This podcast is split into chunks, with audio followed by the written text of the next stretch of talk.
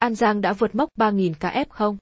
Huyện Phú Tân, tỉnh An Giang, xuất hiện ổ dịch COVID-19 gồm 92 người vừa được phát hiện nhiễm nCoV trong cộng đồng.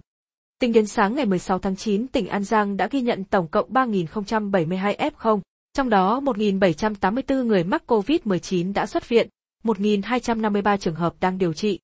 Riêng ngày 15 tháng 9 tỉnh có 126 ca mắc mới. Ngoài huyện Thoại Sơn, 10 huyện, thị và thành phố còn lại đều có trường hợp dương tính nCoV. Đáng quan tâm là dịch COVID-19 bùng phát tại một số xã, thị trấn của huyện Phú Tân và An Phú.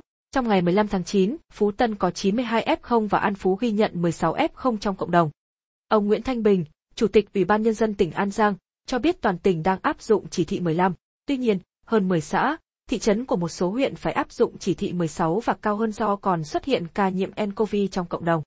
Hiện, toàn tỉnh An Giang có 187.038 người hoàn thành mũi một vaccine phòng COVID-19 và 72.889 người được tiêm hai mũi.